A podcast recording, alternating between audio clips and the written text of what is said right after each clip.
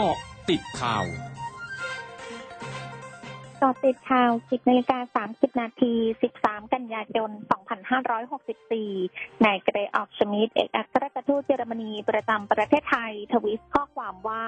ยาโมโนโคโนแอนติบอดีที่ประเทศเยอรมนีบริจาคให้กับประเทศไทยเพื่อใช้ในการรักษาผู้ป่วยติดเชื้อโควิด -19 มูลค่า 150 ล้านบาทมาถึงไทยแล้วโดยช่วงเช้าวันนี้นายเกรออกชมิดพร้อมด้วยผู้แทนจากกระทรวงการต่างประเทศและนายแพทย์โสพลเอี่ยมสิริถาวรรองอธิบดีกรมควบคุมโรคเดินทางไปรับยาโมโนโคโนลร่วมกัน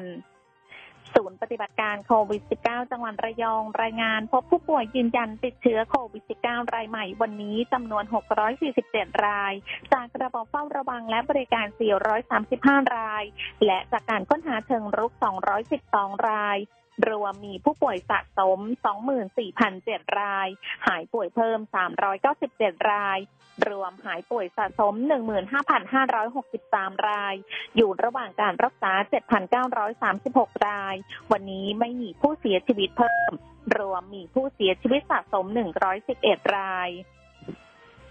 สำนักงานสาธารณสุขจังหวัดบุรีรัมย์รายงานสถานการณ์การแพร่ระบาดของโรคโควิด -19 ในพื้นที่ว่าสถานการณ์เริ่มดีขึ้นจำนวนผู้ป่วยลดลงต่ำกว่า50รายอีกครั้งโดยข้อมูลณวันที่12กันยายนพบผู้ติดเชื้อรายใหม่34รายโดยเป็นผู้ป่วยติดเชื้อในพื้นที่3รายติดเชื้อมาจากนอกพื้นที่31รายรวมมียอดผู้ป่วยสะสม 14,722 รายมีผู้เสียชีวิตเพิ่ม2รายรวมมีผู้เสียชีวิตสะสม50รายหายป่วยสะสม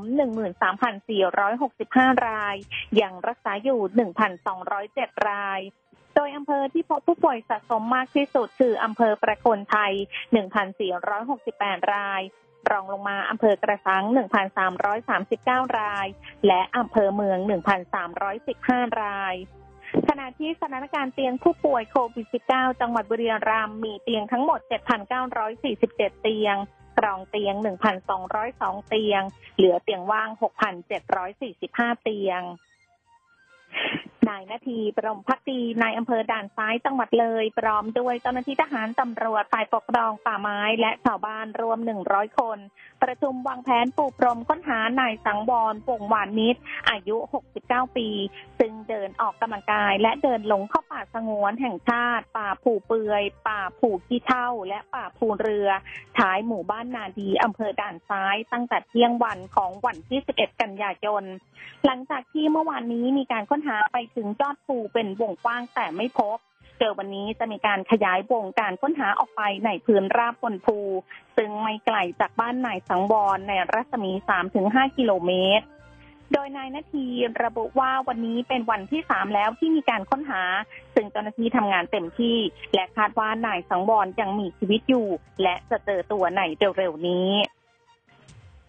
นายอับดุลบากีฮักกานีรัฐมนตรีศึกษาธิการขั้นสูงของอัฟกานิสถานเผยว่านี้มหาวิทยาลัยในอัฟกานิสถานต้องแยกชายและหญิงในชั้นเรียนและจะมีการประกาศข้อกำหนดเรื่องการแต่งกายรวมทั้งจะมีการพิจารณาตรวจสอบวิชาต่างๆที่จะใช้ในการเรียนการสอน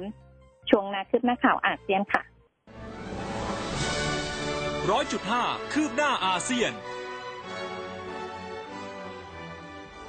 ผลสำรวจความคิดเห็นประชาชนที่ดำเนินการโดยอาซาฮีซึ่งเป็นหนังสือพิมพ์รายวันในญี่ปุ่นที่ทำการสำรวจวันที่ 11-12 กันยายนพบว่าร้อยละ 33% ของผู้ตอบแบบสำรวจระบุว่านายทาโร่โคโนะรัฐมนตรีที่ดูแลรับผิดชอบเรื่องวัคซีนโควิด -19 เหมาะสมที่จะเป็นผู้นำพรรคเสรีประชาธิปไตยหรือ LDP ซึ่งเป็นพรรครัฐบาลญี่ปุ่นตามมาด้วยนายชิเงรุ อิชิบะอดีตรัฐมนตรีกลาโหมร้อยละ 16และนายฟูมิโอะคิชิดะอดีตรัฐมนตรีต่างประเทศร้อยละ 14ด้านผลสำรวจของนิเคอิซึ่งเป็นหนังสือพิมพ์ธุรกิจรายวันในญี่ปุ่นระบุว่าร้อยละ 27ของผู้ตอบแบบสำรวจเลือกนายโคโนะเป็นผู้เหมาะสมที่สุดต่อตำแหน่งผู้นำพรรค LDP ตามมาด้วยนายอิชิบะและนายคิชิดะสื่อจีนรายงานวันนี้โดยอ้างการเปิดเผยจากแหล่งข่าวในไชน่าเรลเวย์เซี่ยงไฮ้กรุ๊ประบุว่าการลงทุนของจีนในโครงการก่อสร้างรถไฟแถบสามเหลี่ยมปากแม่น้ำแยงซี ซึ่งรวมถึงในนครเซี่ยงไฮ้จะทะลุระดับ 75,000 ล้านหยวนหรือ 11,640 ล้านดอลลาร์สหรัฐในปี 2564 และจะทำให้เครือข่ายรถไฟในพื้นที่ดังกล่าวมีเส้นทางยาว 17,000 กิโลเมตรทั้งหมดคือก็ติดข่าวในช่วงนี้สุพิทยา ชาพันธ์รายงานค่ะ